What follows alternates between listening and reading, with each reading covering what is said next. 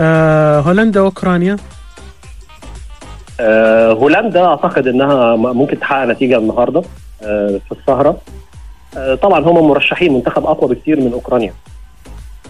مع. الاحترام طبعا لزنجينكو بس في آه، في قصة كده أثيرت على منتخب أوكرانيا قبل ال- البطولة. هيلعبوا بالتيشيرت ولا مش هيلعبوا بالتيشيرت؟ والتيشيرت اللي هو السياسي. آه آه. كتبوا عبارة آه، نحن معكم يا أبطال اللي هي اللي كانت بتستخدم في المظاهرات في أوكرانيا ضد روسيا وأيضا آه، وضعوا آه، خريطة آه، أوكرانيا والخريطة عليها جزيرة القرم اللي هي في صراع بينهم وبين روسيا عليها أعتقد الاتحاد الدولي والاتحاد الأوروبي يرفض كل هذه الشعارات شعارات سياسية طبعا مرفوضة. ولكن نحن معكم يا أبطال هي ممكن عبارة ممكن تعدي إنما الخريطة هي اللي ما تعديش لأن قبل كده حصلت مشكلة بين ألبانيا برضو في مباراه في مباراة من المباريات وألغيت المباراة. بس إذا عرف سبب العبارة برضه ممكن ما يعدي. ممكن ما يعدي بالظبط روسيا. روسيا روسيا اعترضت وفلاديمير بوتين طلع واتكلم. يعني دي حاجة كانت كبيرة جدا في روسيا. أنا بس برجعك لمقدونيا أنا كان عندي شك في باندف بس أعتقد إنه موجود. باندف يعني ممكن يكون آه له تأثير على المنتخب المقدوني؟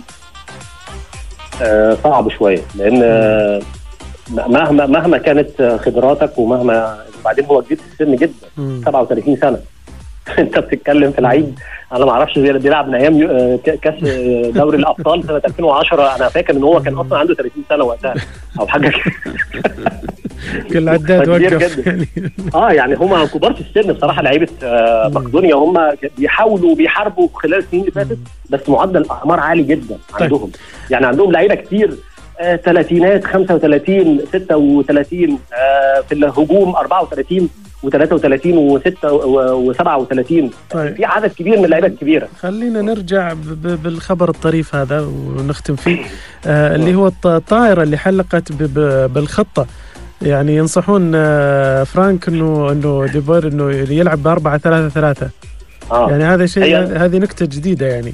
هي مقتبسة هي مقتبسة من إنجلترا مم. الطريقة دي من الجماهير الإنجليزية، الجماهير الإنجليزية أيضا حلقت طائرة فوق تدريبات إنجلترا. مم. قالت ل- لساوث جيت آه خلي بالك كل الأهداف المنتخب الكرواتي هتيجي من ناحية الشمال. كاتبين كده في الرسالة. كل الأهداف يعني هو هم بيتوقعوا إنهم يخسروا من ناحية الشمال آه. اللي هي ناحية أرنولد أو ناحية ووكر ال- ال- ال- الظهير الأيمن. فالهولنديين أيضا اقتبسوا الحكاية دي وقالوا العب بطريقة 4 3 3 وبلاش اختراعات وتلعب. هو رد عليهم في المؤتمر قال لهم لا أنا هلعب بطريقة 3 5 2 فهو في عناد بين المدربين مش أنتوا اللي هتديروا المنتخب يعني.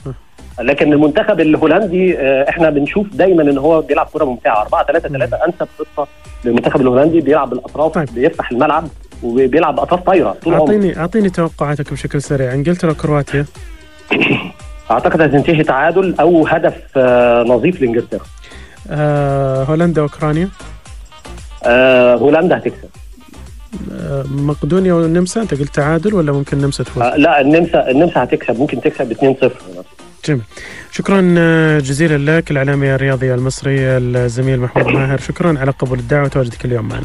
شك- شكرا جزيلا يا عبد العزيز على الحلقة الشيقة دي وأشوفك إن شاء الله يوم الثلاثاء إن شاء الله بإذن الله. شكرا آه، جزيلا. شكرا لكم أنتم آه، مستمعينا الكرام على